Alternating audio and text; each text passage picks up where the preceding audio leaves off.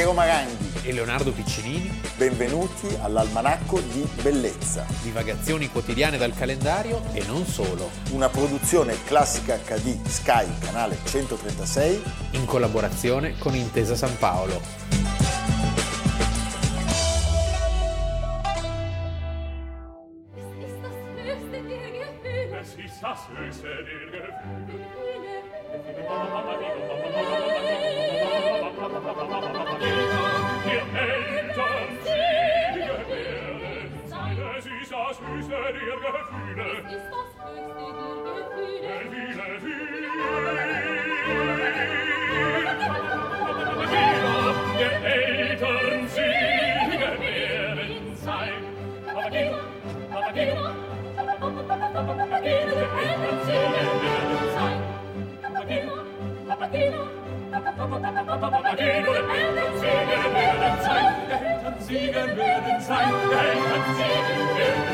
Almanacco di Bellezza, 30 settembre.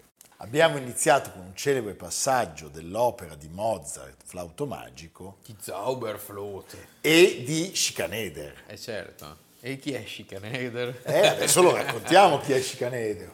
Perché? Perché il 30 settembre del 1791 al teatro Auf der Wieden, un teatro popolare, un teatro che ha avuto viennese, vita brevissima, perché poi è fallito malamente, come ce ne un teatro che, teatri che c'erano, certo, a Vienna, sì, durato 14 anni, va in scena questo sommo capolavoro del compositore di Salisburgo, ricordiamolo al pubblico, dove le interpretazioni si sprecano. Allora, il Flauto Magico è, credo, la terza opera più rappresentata al mondo, in una, diciamo, forte affermazione però del mondo austro-tedesco, cioè la prima è la Traviata, la seconda è la Carmen e la terza è il Flauto Magico. Adesso forse non ho più aggiornato i file negli ultimi anni. Che tu monitori costantemente. L'opera è un capolavoro in due atti. Sì, tra l'altro che l'hanno fatta ascoltare, è stabilito che è uno dei più grandi antidepressivi che esista, il Flauto Magico. L'ho fatto ascoltare a dei malati di mente, a dei depressi, e la cosa che più li ha sollevati dalla loro condizione è il Flauto Magico. Pensa che non ha portato fortuna al teatro, perché il teatro in cui fu rappresentata per la prima volta nel 1801, 10 anni dopo, fu abbattuto. Però, se parliamo di un piccolo, piccolo teatro... Mentre in Francia la rivoluzione francese, no? Cominciava già a mietere le prime vittime, qui si andava a teatro allegramente. Quest'opera di cui non si è mai ben capito di cosa si parli, cioè c'è un si capisce, diciamo che ci sono un po' tanti significati, c'è un po' di massoneria, un po' fiaba, opera popolare per un teatro popolare, che anche questo non è ben chiaro. No, anche se Milos Foreman in Amadeus lo mostra in maniera molto intelligente, vediamolo.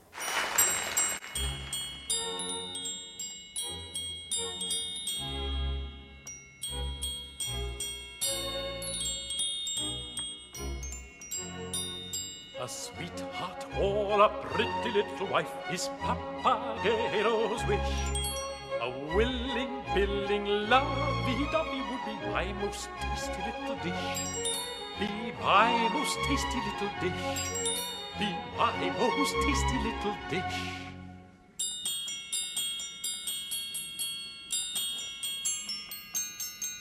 Then that would be eating and drinking. I'd live like a prince without thinking. The wisdom of old would be mine. A woman's much better than mine. Then that would be eating and drinking. The wisdom of old would be mine. A woman's much better than wine. Much better than wine. Much better than wine.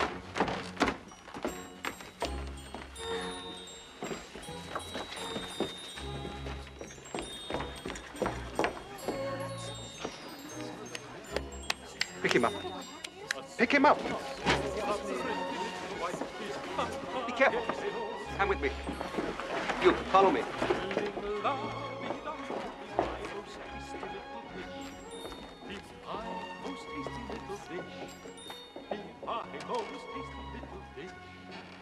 Di Mozart, come dire, si sa tutto, forse non si saprà mai tutto, ma bravo, non siamo noi che possiamo raccontarlo. E quindi basta, andiamo a casa. Di Schikaneder possiamo dire che era un personaggio bizzarro, irrequieto, dell'epoca del grande Wolfango.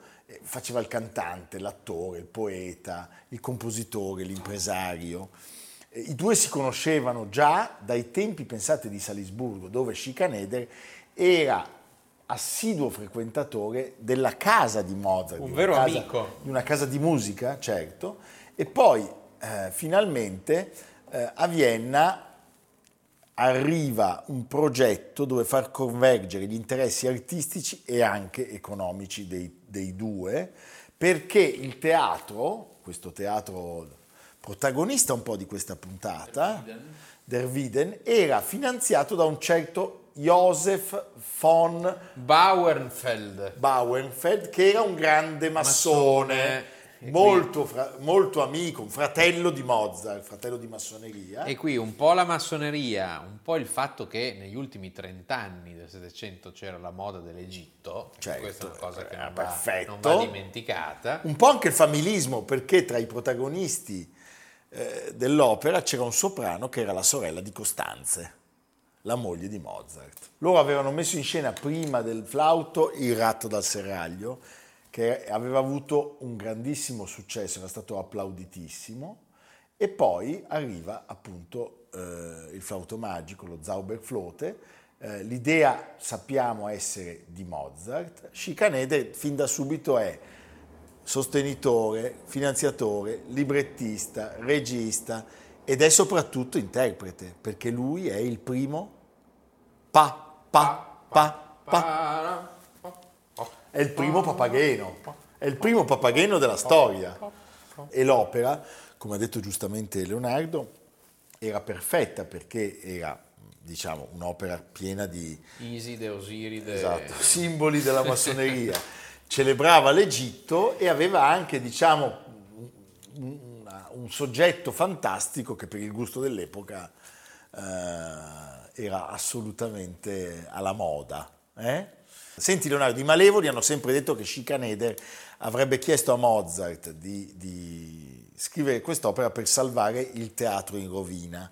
In realtà da degli studi recenti sembrerebbe che in quell'anno e in quegli anni le cose non andassero così male nel teatro, sarebbero precipitate dopo, forse anche per l'assenza di Mozart, che di lì a poco avrebbe lasciato questo mondo. Il flauto magico nel catalogo di Mozart è il K620 e sappiamo che l'ultima opera è 626.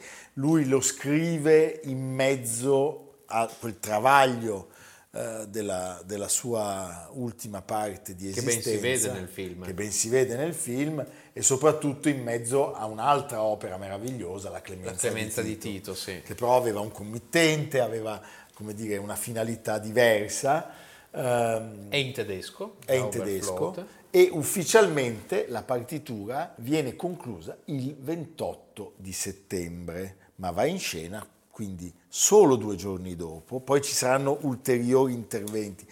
Pare addirittura all'ultimo momento è proprio Schikaneder che gli chiede di cambiare il duetto meraviglioso di Papageno e Papagena, quello che sì, oggi l'uccellatore. Certo. E ricordiamolo, di quest'opera ci piace sottolineare, ed è sempre un segno, un valore, sia che si parli di Leonardo da Vinci che di Mozart, ma anche di Giovanotti, quanto piaccia ai bambini. Vero. Il flauto magico è un'opera che piace tanto ai bambini, e le cose che piacciono ai bambini sono sempre belle. Ottima osservazione. Prego la regia. Zu Hilfe, so bin ich berufen, der listige Schlange zum Opfer erkoren, barmherzige Güte. Schon neut sie sich, hat rettet mich, rettet, schützet mich, schützet, rettet, schützet. Gott geholfen, so schon.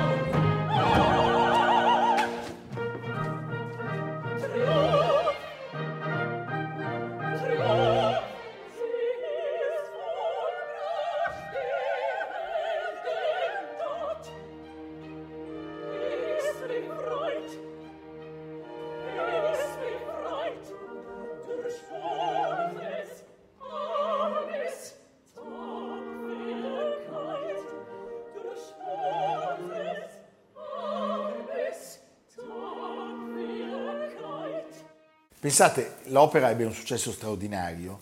Schikaneder nel 1792 con orgoglio annunciò centesima replica, quindi, e verrà poi da lì imitata, presa a modello. Ma certo, ricordiamo alcuni grandi estimatori di quest'opera: Stravinsky, Wagner e Beethoven, che un po' bacchettone la preferiva al Don Giovanni. Ah, sì. Lui diceva Don Giovanni è sconveniente. Perché tutte queste donne... Ma sì, tutto questo libertino... Questa moralità... Sì.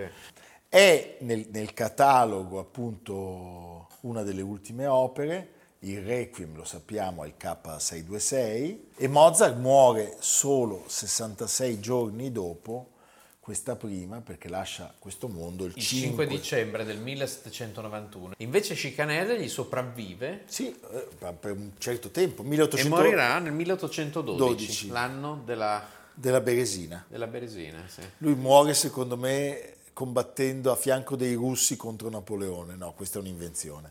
O a fianco di Napoleone contro i russi. Mi sarebbe più simpatico, forse, non lo so. Contro il generale Inverno. Cutuzzo. Beh, ascoltiamo un altro passaggio meraviglioso di questo grande capolavoro, La Regina della Notte.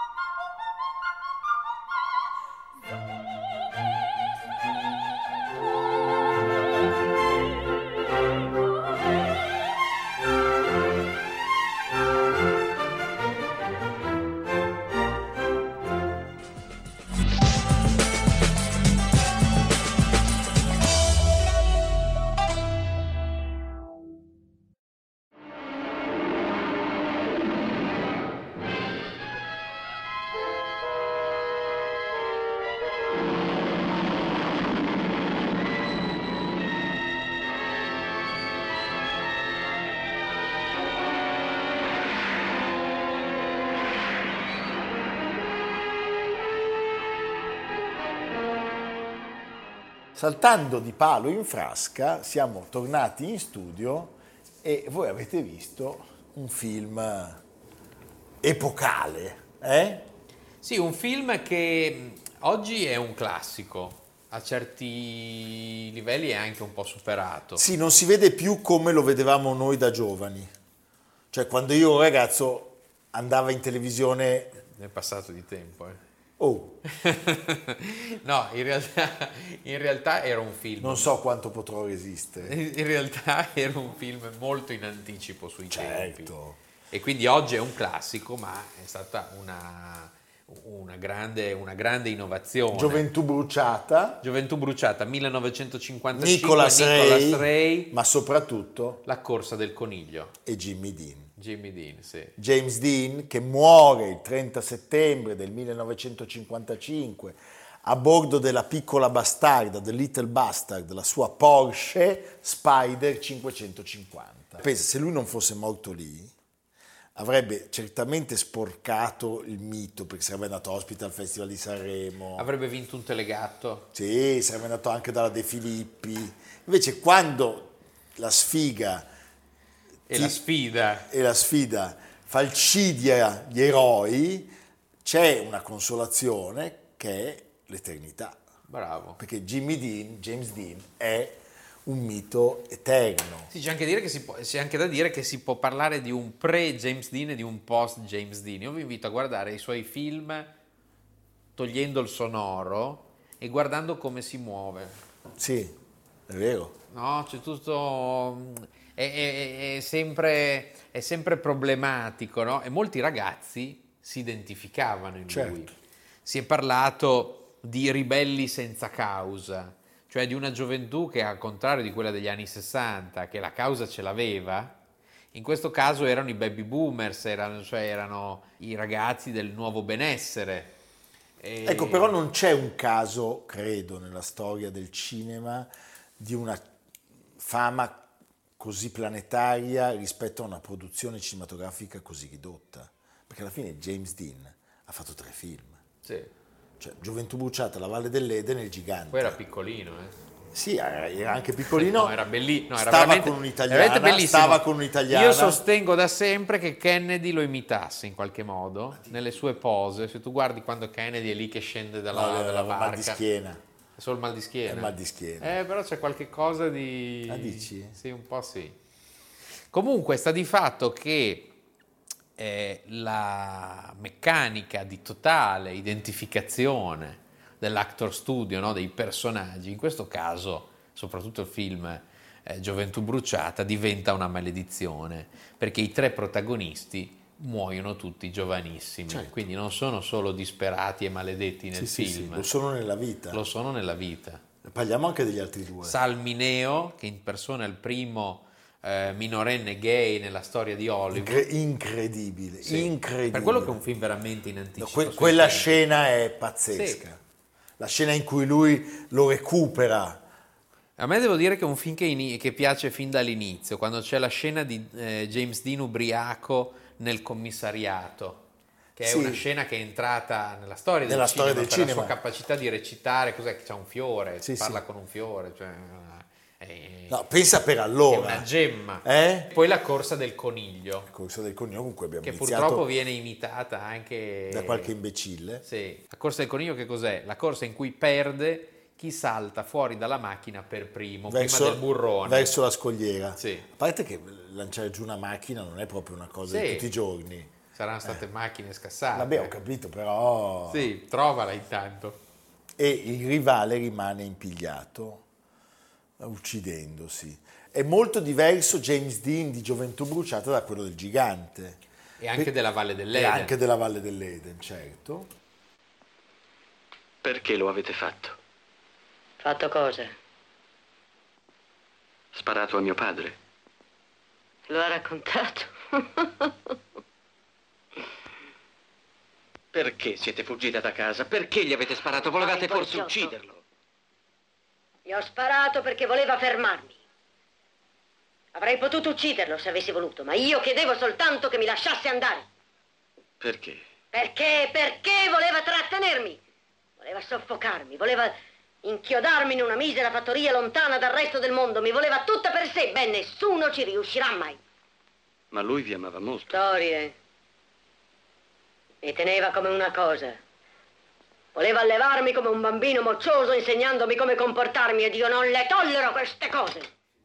Allora, come muore James Dean? Lui stava percorrendo la statale 46 con la sua Porsche 550 e con il meccanico, il cui nome, cioè, è, secondo me il meccanico era dentro il bagagliaio della Porsche. Sembra un personaggio si chiamava Rolf Wuterich. Cioè c'era il meccanico della Porsche dentro l'automobile. Loro erano diretti. L'aveva comprata col meccanico. Sì, col meccanico dentro. Succede. Sì. Loro dovevano partecipare a una corsa automobilistica a Salinas in California. Cosa succede? C'è uno dal nome molto semplice, Donald Turnipseed, che non aveva letto l'intervista rilasciata esattamente qualche giorno prima da James Dean, che diceva guidate piano, andate piano. Cosa fa? Con una Ford berlina gli taglia la strada e le due auto si scontrano e l'attore muore nell'impatto. Cioè, quindi le sue ultime parole pronunciate poco prima dello scontro, questo ci ha raccontato Wutherich, che era uscito per un attimo. Quel ragazzo dovrà pur fermarsi, quel ragazzo ci vedrà, perché James Dean vede arrivare il matto non li aveva visti, e finisce questa storia, ma certamente non quella sua e quella dell'automobile, perché tu sai che la macchina, la piccola bastarda, The Little Bastard, la Porsche, fu al centro di una narrazione che voleva questa macchina portasse sfortuna come Cadari o come la meravigliosa Mia Martini. Anche la villa di Portofino, Villa Altachiara, del conte di Carnarvon, lo scopritore di Tutankhamon. Certo, perché questa macchina fu acquistata da George Barris, ma mentre veniva trasformata da un camion, questa macchina si sganciò dai sostegni e spezzò la gamba ad un meccanico. Alcuni pezzi di questa macchina furono venduti a due piloti dilettanti e entrambi ebbero subito due gravissimi incidenti. I suoi copertoni, in mano ad un altro proprietario, rischiarono di causarne la morte. Li sniffava, cosa faceva? No, successivamente la carrozzeria e il telaio della Porsche, nonostante fossero dei rottami, furono utilizzati in una mostra viaggiante per una campagna sociale sulla sicurezza in tutti gli Stati Uniti. E anche lì? Anche lì si narra di altri incidenti a carico dei componenti. Noi non abbiamo niente a che fare. No, noi non ci abbiamo niente. Io ho l'accendisigari, ma non posso dirlo. Che era di James Dean? Sì, della Porsche. L'ho comprato a una fiera sui Navigli insieme a... Una reliquia della Vera Croce. Della Vera Croce. Ho capito. Quante sono le Vere Croci secondo Umberto Eco? Ma ce n'è da farne una lunga staccionata. Sì. Comunque, insomma... Comunque, chi muore giovane, caro agli dei, dicevano, no? I greci, ostoi, zeoi, sapozneschi, neosesti, menandro. Ma è una cosa pazzesca. Sì. Quando parla anche in danese, io rimango danese antico, il famoso danese antico. No, diciamo una cosa, che celebrare James Dean insieme al flauto magico mi piace molto. Non c'entrano niente. Ma stanno bene, ma stanno bene insieme. Sì. È quasi come un quadro di Polyakov. O un bel piatto. I due colori dei quadri di Polyakov. Stanno benissimo insieme. James Dean e il flauto magico. E poi come dimenticare Il Gigante. Beh, Il Gigante, ci sono lui, Rock Hudson, Elizabeth Taylor e Dennis Hopper. È vero. Che compare anche in Gioventù bruciata. Secondo me, però, la scena clou del Gigante è quando i bambini scoprono che stanno mangiando il tacchino con cui giocavano. Che arriva il cameriere col tacchino e un bambino dice "È Pedro!" e piangono tutti. Non c'è James Dean. È un'America apparentemente ingenua, ma è la stessa di oggi. Sì, perché è crudele e feroce. Sì. Guardiamo ancora James Dean nel Gigante. You are an odd one, aren't you, Jeff? But I like you.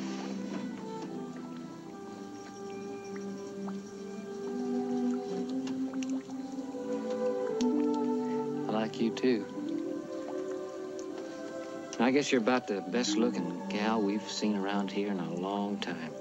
Leonardo, e tu dove ci porti? Torniamo a Torino perché erano l'anno scorso, ma per il Covid non si è potuta aprire, con una mostra bellissima, interessantissima, di un tema bizzarro apparentemente, ma molto attuale, i 150 anni del tunnel del Frejus, in mostra al Museo del Risorgimento. 150? Sì, 1871 venne inaugurato. Cioè, appena eravamo diventati una nazione. Sì. Cioè, ci eravamo presi Roma. Giustamente il giornalista dice, nessuna subliminale pedagogia pro TAV, ma non ce n'è bisogno. Nei pannelli e nei 60 oggetti esposti tutto suona pazzescamente attuale. Modernissima la visione geopolitica di Cavour, che capisce che perforando le Alpi i traffici internazionali tra Londra, Parigi e il Mediterraneo, che di lì a poco avrebbe aperta l'Oriente via canale di Suez, sarebbero passati per il Piemonte. Memorabile il discorso con cui ottiene l'aula accanto il sì del Parlamento subalpino. La dichiarazione di voto di Luigi Federico Menabrea, che sembra postata un'ora fa.